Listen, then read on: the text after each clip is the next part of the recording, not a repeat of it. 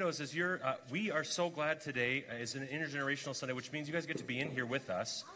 And so, uh, kids, um, I'm really excited to see what you guys build. Okay, so in just a couple minutes, I'm actually going to ask you. You might not be done, but what, when you're building, I'm going to ask you to hold up what you're building, and I'll ask a couple of you what it is you're building. Okay, so go ahead and start working on your Legos. Feel free to start building, and I'll call on you in just a couple minutes to show me what you're building. Uh, well, good morning. My name is Paul. I'm one of the uh, co-lead pastors here at Newport. Um, and I love Legos. I uh, am a big fan of Legos. Uh, my kids, Bjorn and Sonia, we build Legos together often. Uh, and growing up, I loved to play with Legos. And as a kid, uh, there was this Lego set. Uh, I should clarify. When I was in junior high, there was this Lego set that I really, really wanted. I was super excited uh, about this AT-AT Star Wars Lego set. And this uh, Lego set was light sensitive. So when you shined a, a, flashlight on it or things like that, it would actually move. It was like this robotic Lego. It was so cool to me. And so, uh, as a kid, I was, or again, junior high student, I really wanted to get this. My parents said, that's a little bit expensive. Uh, and so, let's, you know, you could do some other things to do some other chores or help other people, earn some extra money. And when you earn this money, then you can go and buy this Lego set. So, uh, for a number of months, um, I worked really hard to, to raise some extra money, right? So, I would uh, mow the lawn uh, with my, my family. They were gracious to give me some more money. Uh, you know, cleaned the house, again, only as well as a junior high student can do, but again, my parents were gracious. Uh, I mowed a lot of my neighbors' lawns, right, to help them out. Uh, and there was a, a, kid a few houses down in our neighborhood uh, who was younger, and so I would go over and I'd babysit him a number of different times. And so finally the time came. I was so excited. The time came. I had earned enough money doing all these extra things to help people and I had gotten uh, to go to Target and get the AT-AT Star Wars Lego set. And I will never forget it was on the bottom shelf, and I kind of, you know, put it into the cart, and I was beaming because I was so excited uh, to get this Lego set. Now, what's interesting about this story to me uh, is I remember vividly getting this Lego set. And I'm certain that I built it because we found it as we were moving a few uh, uh months ago. Uh, we found this Lego set still, so I'm certain I built it and I played with it. I don't remember that at all, right? Like I remember getting it, but I don't remember even playing with this particular set. But what I do really remember is all the things I did to earn the money to get the Lego set. Right? So mowing the lawn, I remember mowing the lawn. And I remember being like, I don't know if I really want to do this. But when I was done, I felt so proud. And I was like, I was able to help my family this way, and look at how great it is. We'd come back in the neighborhood, and other uh, neighbors' houses that I had mowed, I would just beam like, I'm so excited that I was able to help this neighbor. Certainly, they gave me something in return, but that I was able to help. The relationship I had with this uh, next door neighbor, I was so, it just warmed my heart when he was so excited to see me. You see, the, the ways in which I helped were so much more formative for me. They did something in me that I still remember to this day. I think they still impact me to this day far more than the thing that I received, right? Far more than the, the object that I received. And so there's this really interesting uh, phenomenon that happens that research has shown when we help people, it actually impacts us pretty dramatically. And it increases our mood, there's ways to show that when we help people, chronic pain starts to alleviate. There is literally something inside of us that changes when we help people. And the other, like, kind of baffling part to me about this is uh, research. They can now, you know, do brain mapping and all this crazy stuff where they pay attention to these things. And in an experience in which you are extending help to someone, and then the someone is receiving help, they have kind of studied this interaction. And in that experience, there is a way greater positive impact on the person extending help versus the person receiving help. Isn't that incredible? Like when we help someone, there is something that happens in us. There's something that forms in us much more dramatically than we receive something. So in this circumstance, right, it was way more impactful for me to help people and how that formed something in me versus just getting an AT-AT Star Wars, which I was so excited for, but I've completely forgotten. I don't even remember playing with a thing but the, the process of helping people was formational to me. It did something in me. Now, I think uh, there's a temptation sometimes when we think about helping people, that's, it, it's as if we're giving someone a favor, right? We're giving them a handout. Like they are so blessed to receive what we have to offer them. But I think there's an important distinction that I want us to think about this morning as we think about helping others and what does it mean to extend uh, to care in our community. That it is certainly important to care for people and care for needs. But as we care for the needs of our community, it forms something in us. It creates something in us that is far more profound often than the impact of giving someone something else. So, kids, I know you're probably not done, uh, but can you hold up, can some kids hold up what you're working on with your Legos? Okay, Sonia, what are you working on? What are you making?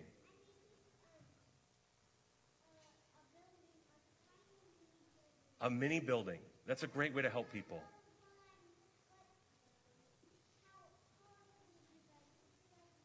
God knows how it's going to be. You're exactly, you're exactly right, Sonia. Any, any other kids uh, that are working? Amelia, what did you make? A bush that helps people so it eats food. So awesome. One more Lego. Anybody else that's like, yes. Katie, what are you working on? Strawberry. Strawberries are super helpful for people. What'd you make, Nathan? A boat. A boat. So helpful. Right now, kids, uh, I want to extend this challenge to you, but uh, by extension, it's to all adults. I want you to think about how you could use those things. A building is hard to use, but strawberries and other things, how could you use those things to help people? And perhaps sometime this summer, maybe like a summer challenge is to try to help people, and then to pay attention when you help that person, how does that make you feel? Okay, so kids, I want you to think about that. Adults, that's an extension to you. Uh, maybe a summer challenge for us is as you're helping someone, think about how you feel afterwards after helping somebody. So, kids, feel free to keep working on those Legos. You can break those apart and build whatever you want. But there's something else in your packet that I'm going to come to in just a few minutes. So, keep your ears ready, okay? Well, this morning uh, we're continuing in this sermon series in uh, the book of Acts. And we're looking at this kind of early church and how the formation of the people of God uh, created this whole new kind of community. And last week, uh, Pastor Scott, we gave him a really easy passage uh, to preach on, uh, on Ananias and Sapphira. Uh, but you did, you really did such a beautiful job of holding a really complicated text. And it's such a gift, I just have to say, uh, to know that when we depart, to know that it is in such good hands with our team. Um, we have an incredible team. Um, so, Pastor Scott, thank you. Uh, and he really did hold that beautifully, talking about kind of the infancy of this new community that's being formed, and also then kind of the integrity of how how is this new community going to be shaped? What is this new community going to look like? How are we going to interact together in community? And so we kind of continue that arc of the story of, of this new community that's being formed. And as we go to the passage this morning, I want you to be thinking about this kind of frame of reference when it talks about helping people, right? Because it can become easy to read a story like this and think, oh, we're just giving a handout to someone or we're doing someone a favor. But rather, what, is it, what does it form in us? When we help other people, what is forming in us? And how is this new community being shaped and formed around this idea of helping one another? So, uh, if you would, turn in your Bible to Acts chapter 6. Um, if you have a Bible with you, I'm going to really encourage you to take it out today because I might even have you interact a little bit with it. Our kids will show us how that works. Uh, but take out a Bible. There's a Bible in the pew in front of you. You can do the activity in that Bible. We won't tell anybody. And then the words will also be on the screen as well. Acts chapter 6, uh, beginning uh, in verse 1. Acts chapter 6, verse 1. In those days, when the number of disciples was increasing, the Hellenistic Jews among them complained against the Hebraic Jews because their widows were being overlooked in the daily distribution of food. So the twelve gathered all the disciples together and said, It would not be right for us to neglect the ministry of the Word of God in order to wait on tables. Brothers and sisters, choose seven men from among you who are known to be full of the Spirit and wisdom we will turn this responsibility over to them and will give our attention to prayer and the ministry of the word. This proposal pleased the whole group. They chose Stephen, a man full of faith and of the Holy Spirit, also Philip, Prochorus, Nicanor, Timon, Parmenas, and Nicholas from Antioch, a convert to Judaism. They presented these men to the apostles who prayed and laid their hands on them. So the word of God spread. The number of disciples in Jerusalem increased rapidly, and a large number of priests became obedient to the faith. This is the word of God for the people of God. Thanks be to God. Now, this story is uh, kind of becoming one of my favorites. And what's so significant about this story is what we just heard at the end is uh, this is the second time in the book of Acts where we hear that the number of disciples is increasing rapidly. Right? So, the, uh, Acts chapter 2, we hear the Holy Spirit comes down, and a whole bunch of thousands were added to their number that day, is what it says. And here we're hearing that there's a, a in continuing increase of disciples, but after this particular event, after this experience, there's another rapid increase in the number of disciples who come to follow Jesus, even people who are religious leaders. And so, what that should do for us is it should kind of like perk our attention. There's something going on here. There's something about this story that's significant and that's compelling. And that this story points to some reason a whole bunch of people started following Jesus. Okay? Now, uh, admittedly, uh, this particular story, we're, we're quite a few thousand years removed from this story. So there's some things going on here that aren't immediately obvious to us. And so we'll kind of flesh out a little bit of that background and that context to kind of get a better picture of what's happening here. Uh, the first thing is that the early, uh, the early Jesus followers, they considered themselves, and they were Jewish, right? That they weren't, they weren't calling themselves Christian because at that point, that wasn't a thing because they were forming together as this new kind of infant community. And so, this group of people who gathered together, they, they kind of were seated in this Jewish practice. They saw themselves as Jewish people. And so, their, their kind of daily rhythm was all kind of based around the, the context of Judaism and, and Jewish faith.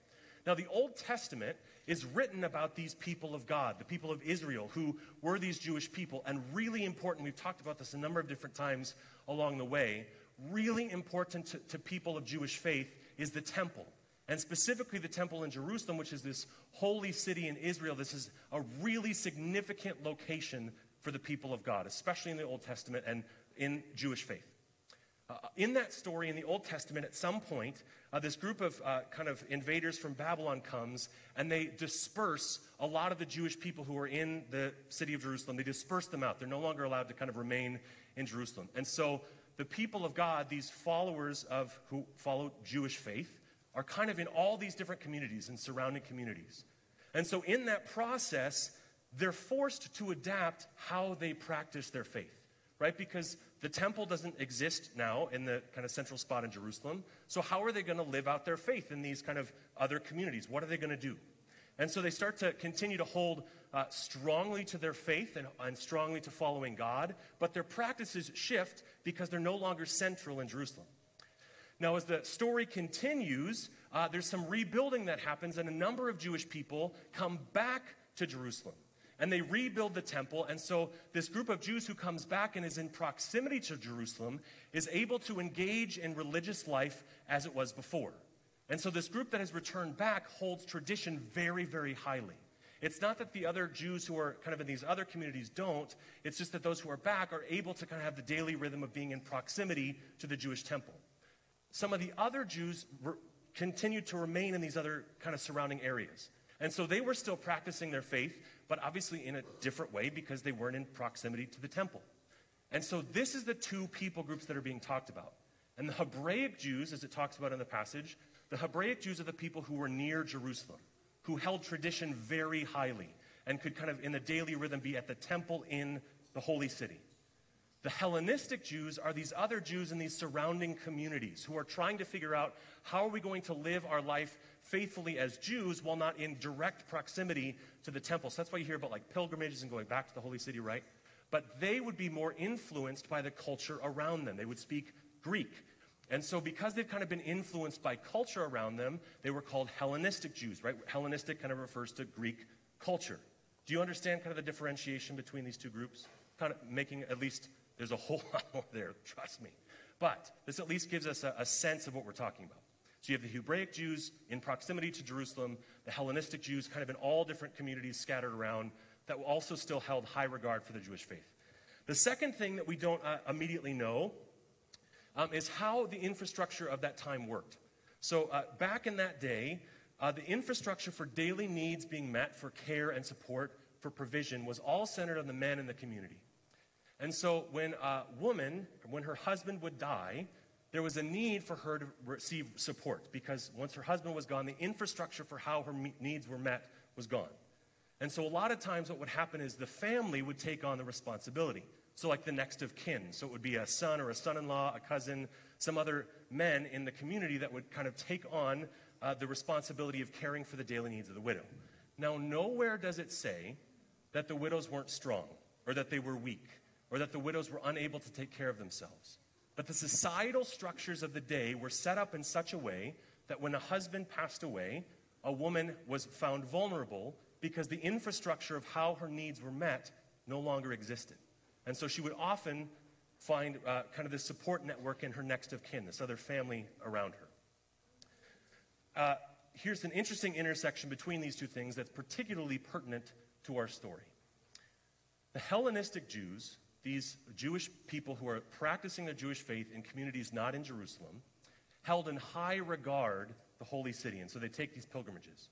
In particular, near the end of life, uh, when a matriarch and a patriarch from a family were recognizing they're nearing the end of their life, they would make a pilgrimage to be close to the holy city, to Jerusalem, because they felt like it was important that when they died, they'd be buried as close to the holy city as possible. And so what would happen is these uh, husbands and wives, the kind of matriarchs and patriarchs of these family units, would uh, pilgrimage to Jerusalem, leaving the rest of their family who was established in these surrounding communities, in these surrounding communities, and they kind of reestablish life in the context near Jerusalem. Now, I don't know if uh, you're aware about this, but the life expectancy of men is often shorter than life expectancy of women. That's just the nature of how life works. So, what would happen is these matriarchs and patriarchs would move closer to Jerusalem, and the men would often pass away before the women. And so now you have a Hellenistic widow, someone who practices Jewish faith, who's close to Jerusalem, and she no longer has a support or care network because her husband has passed away. The next system that existed was to go to her family. But all of her family is now in another community because they've uprooted their life to Jerusalem. And so this particular group of people is particularly vulnerable, right? And Jewish faith knew that widows were vulnerable. That's why in Scripture, over and over and over again, you hear the call to care for the widow, the orphan, and the foreigner. Not because they're any less, but because they're the most vulnerable people groups. They're the kind of group that need the support and infrastructure to be, meet their daily needs, to be cared for. And so this is the dynamic that's happening here. Is you have this Hebraic Jewish community who's all of these Jews who have their lived life, they're in the daily rhythm of being a part of what's happening. And then you have these other Hellenistic Jews, these people who have been gathered from other communities perhaps to come and see what's going on with Jesus or making other pilgrimages or for other reasons are in proximity to Jerusalem. And so you have specifically these Jewish women who have lived in other communities who are specifically vulnerable. So they are the kind of most vulnerable in the more already vulnerable people group. Is this kind of making sense? getting the context for what's happening here. And so this is really significant, and this is really important. Because what happens is the Hellenistic Jews come to the apostles and they, they form a really essential question. They say, Who is going to care for us? And who is going to care for the most vulnerable? Who is going to be a part of caring for the needs and support of what these women, these most vulnerable people, need? They pose that question to the disciples. And they come and they say, Our women, the widows of our community, are being overlooked. Now, we don't know for sure why they're being overlooked, right? It could certainly be that if there was this large group of Hellenistic widows in the community, that perhaps it kind of tilted the scales and so it was unintentional. That's certainly possible. It's also really easy to see how cultural differences could certainly be at play here, right? If, if you have a community of people who are hold tradition in high regard and people who have been living out their faith in other ways, of course there's going to be conflict. Can you think of any parallels in our own life that might parallel some of these kinds of conflict? Right? Of tradition versus in being impacted by what's happening around us in these different communities. See, there's this really significant conflict that's happening. So we don't know why they're being overlooked. All we know is that they are being overlooked. And the way it's talked about overlooked literally means to above see. Right? These women are being seen over. It's as if they're not uh, being paid attention to. There's an above sight that's happening. And so these most vulnerable of the community are being overlooked, above seen. And it says that they're being overlooked, they're being above seen in the daily distribution of food. Now, uh, distribution of food is a, fine translation in the context of what's being talked about here because food is a really essential part, as strawberries, right, are a super important part of what we need. It's a way to help people. But uh, the word that's used there is a, has a, a big nuance, and it can be translated a bunch of different ways. And so it's certainly talking about the distribution of food, but it's actually kind of referencing this support structure. It's talking about meeting the daily needs of these women. They no longer have a support structure, an infrastructure to care for their daily needs. So, how are their daily needs going to be met, right? Like when we pray the Lord's Prayer, uh, give us this day our daily bread, we're certainly praying about food, but we're also talking about kind of broader provision, right? And so that's what's being talked about here when it says they're being overlooked in the daily distribution of food. This word that can be understood as kind of this support structure. They're under supported. This is really important for us. It's an important thing for us to, to pay attention to. When we find ourselves in places of power and privilege, will we see the most vulnerable among us? Will we pay attention to the needs of the people in front of us? Or will we above see, will we look over the people who come and express deep need? This is an important question for us to wrestle with. But this word that's used that talks about distribution of food actually occurs two other times in our passage. So, kids, uh, I'm going to need your help again. Um, so, just take a quick break on your Legos. Uh, and in your bag, you should have uh, received a piece of paper. Um, and on your piece of paper, it has the first four verses uh, from our chapter, ch- uh, Acts chapter 6. Adults, this is now for you too. If you have your Bible open, uh, keep your Bible open to Acts chapter 6. And I'm going to ask you to underline some things. And kids, what I want you to do, uh, we're doing a word hunt together, okay? What I want you to do is either underline the word or use your crayon to kind of highlight the word. So, uh, Daryl, go ahead and pull up the passage up on the uh, screen to start with. So, this is the passage, uh, Acts chapter 6, the first four verses of the story we just read. Now, the words we were just talking about, go ahead and go to the next one, Daryl. The words we were talking about were distribution of food. It's the last three words of verse 1. So, in your Bible, go ahead and underline the words distribution of food. And kids, on your paper, you can use a pen or a crayon to kind of highlight or underline distribution of food.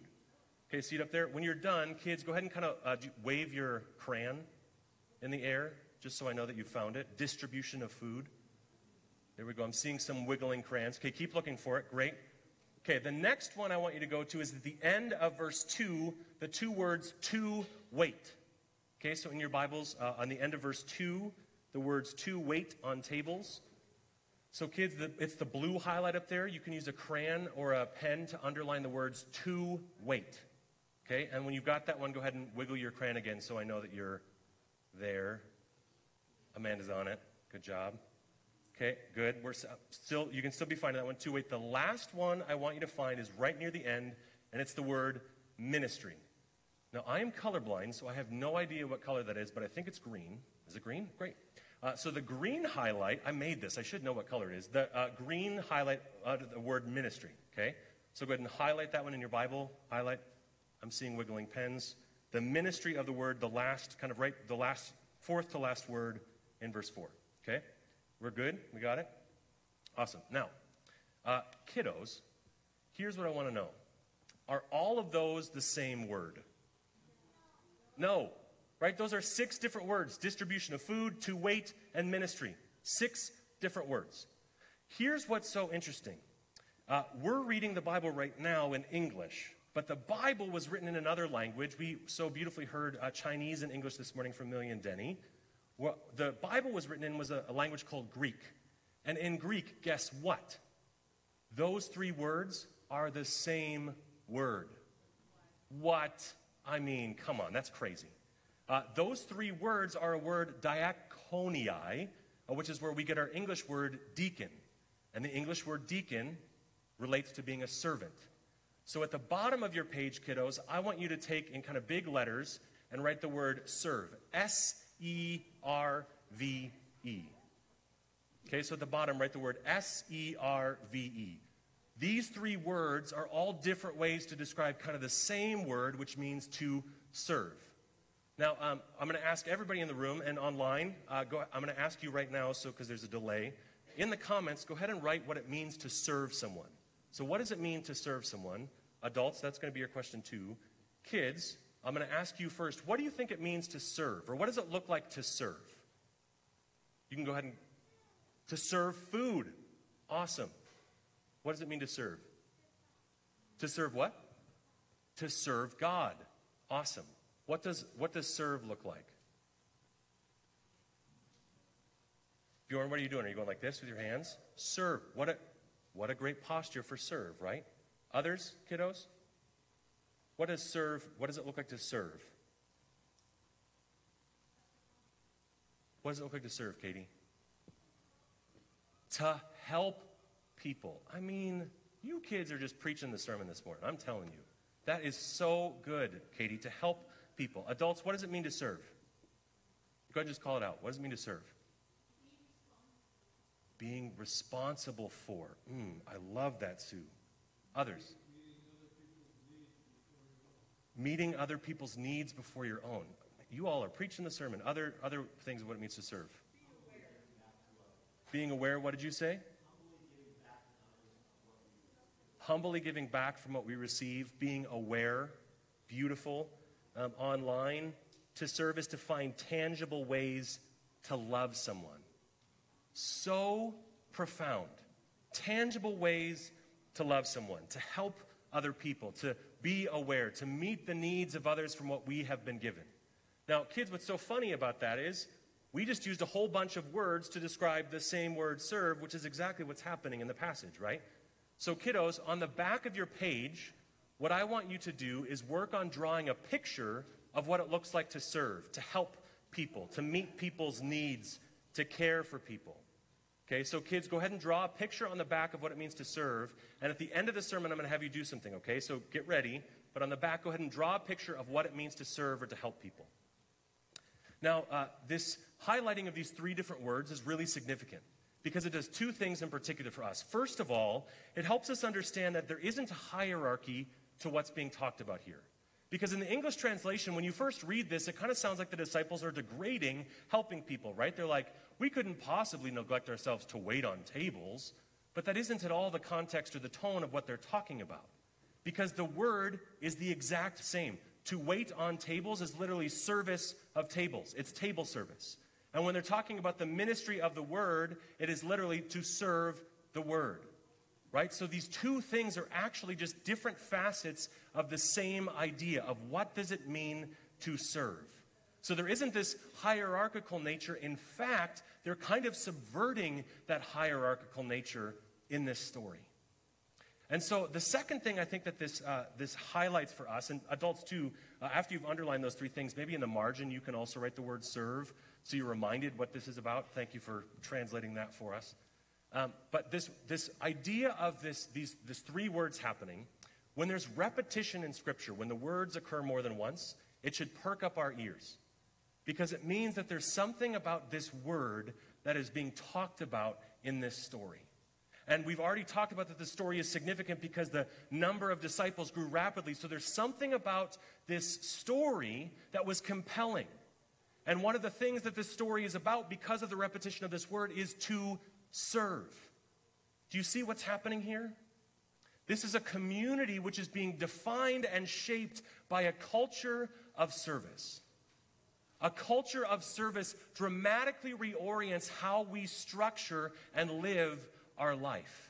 And so, this culture of service is going to define and help create this new kind of community. And remember, when we help people, something also forms in us. It's important for what it does for people, but it also forms something in us. And so, this new community, this new way of approaching life, is not going to have systems and structures that prioritize the needs of the most elite. It isn't going to be this hierarchical structure where the people in power are served and they get to receive all the time, but rather the culture that's being defined here is a culture of service in which we are called to serve those around us. Do you see how this stands in stark contrast to the organization of how humans often organize themselves? We often put the most powerful and the most important on top and meet every one of their needs, and our call is to serve that small group of elite people. But this community is being upended to serve those around them. And the systems and structures that are going to be put in place are to meet the needs of the most vulnerable among them. Whoa. And this kind of community is compelling. This kind of community radically upends how the rest of the world operates. This is a community that is going to be defined by service, a culture of serving one another. Now, what's so interesting here to me about this story, and we're kind of coming down to a landing soon, is that what ta- what's talked about here is how the disciples respond. Do you see what the disciples do here? You see, the disciples, they rubbed shoulders with Jesus, and Jesus was a master at creating a culture of service around him. Right? If anybody had any say of being able to be served all the time, it was Jesus. He's come as the Messiah of all people. But what did Jesus do? Jesus went everywhere serving other people. He was the servant leader right? He wasn't putting himself on top and everybody serves and comes and does what I want, but rather Jesus was always sitting at tables with people who were often overlooked, who were above seen. And Jesus was inviting and serving people. This is the kind of culture that the disciples grew up in. As they were raised in their leadership, this is the kind of culture. And so, a complaint comes against them. I'm struck by what they don't do. They're not overly defensive. Right? When, when we often hear these complaints about an injustice, it's easy for us to kind of become defensive. Well, I didn't mean to do that. It wasn't my fault. I wasn't intending to do something like that. Right? But the disciples, they hear this complaint. And instead of being defensive, they actually listen and they believe. They don't question, well, are you sure I, that, you know, that's, they believe what they've been told. The disciples listen and they believe. And then what do they do?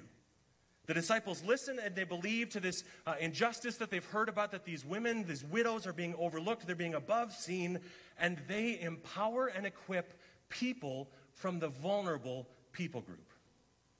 Whoa. This is certainly an act of the Holy Spirit, a divine wisdom imparted to these disciples whose shoulders have rubbed with Jesus, who fostered this culture of service. Because you see, the seven uh, men who are listed here are said to be full of the Holy Spirit and of faith, and all seven men have Hellenistic names, which means these men have been selected from the Hellenistic Jews to oversee the support system of caring for these widows. Do you see what a dramatic shift this is in community? The disciples believe what they've been told, they listen to the needs of the people, and then they create a new structure that cares for the most vulnerable among them from the people group who has faced an injustice. This is an entirely different way of organizing life, and it is compelling. People are drawn, and the numbers increase rapidly because this community is totally different. It's not top down, it's from within growing up together. And the other, this last piece I think is just so profound to me, is that as these seven men are selected, the process of their helping people forms something in them. They catch the continual, kind of contagious culture of service because the next two and a half chapters of Acts deal directly with the first two men listed Philip and Stephen. These two men who have been elected to serve, not to lord over or be top down, but rather from within to be appointed to serve the needs of the people, they then in turn spread the gospel further that waiting on tables, that the service of tables has done something and formed something in them that they are compelled to continue to further the gospel to people around them. And that's the stories we're going to hear in these next couple weeks about Stephen and about Philip, these two men who have been appointed to serve. Because this is the real point here. When we foster a culture of service, a community is created that fosters a culture of commonality. I'm going to say that again. When we foster a culture of service, the community that continues to be formed is a community that fosters a culture of commonality, that seeks to see the needs of the most vulnerable among us, that builds infrastructure and systems to care for those people that doesn't isn't organized by uh, what who thinks this way or that way or tradition or not tradition or influenced by culture but that all of those people are brought together in commonality and that compels people. When we disagree and we come together that's compelling. When we hold different ideas or how things go and we do those together that's compelling. Religious leaders were said to come to this community because that kind of community is compelling This weekend, our uh, students, our uh, young adults, not, our youth students are going on a serve trip. And Amanda has done an incredible job of creating these experiences for our students to meet needs of people in our community. And that is certainly important. But one of the things that we are so grateful for and we affirm and we bless is that as they do that, it also forms something in them. That the needs that they're meeting are certainly significant by themselves, but it is also because it creates a culture for them of service. And as they come back to us, that culture of service is going to form in us a kind of culture that sees the commonality among one another. And they will lead and they will help, and they will help us to see these needs of the most vulnerable among us and to care for those needs. You see, the Holy Spirit uses service to form us into a new community, a united community, and that community is compelling to the world. So, kids, can you do me a favor? Can you hold up your drawings for us and kind of hold them up really high and keep them up there? Now, I want to encourage you. Can you look around, uh, congregation, at these pictures? This is the kind of community that we're talking about. A, a community that looks like serving people, that shows care and love, of giving people food, of service. I can't see all of these drawings because they're kind of uh, in the light, but this is what this new community looks like. Kids, thank you for showing us what this new community can be like. Thank you for giving us a really clear picture of what it means to serve one another. This is the call. And so, as we uh, come to the table, as we come to communion, I want to encourage us to ask what is defining our community? What is informing how we are formed? And how will we allow these things to form and take shape in us? Because this fostering a culture of service will create a community that fosters a culture that holds the commonalities together, which is a compelling Christian community. And so, as we come to the table, I encourage you, uh, we'll go to God in prayer, and we will hear uh, just some sounds of our kids in the prayer, but we will do a, a time of stillness, perhaps not silence but a time of stillness. What is God calling you to this morning? How is God calling our community to be defined by this culture of service? So, would you go to God with me in prayer? Holy Spirit, we are grateful that a, a new thing is birthed when we long to be in communion with you. God, and that you have shown for us that when we care for the needs, that not only are needs met, but we are formed differently. We are formed into a new kind of community. And so, God, in these few moments of stillness, would you draw to mind, help us to wrestle with this question what are you calling us to be formed in? And how will our community be defined? So may we hold that with you now in this stillness.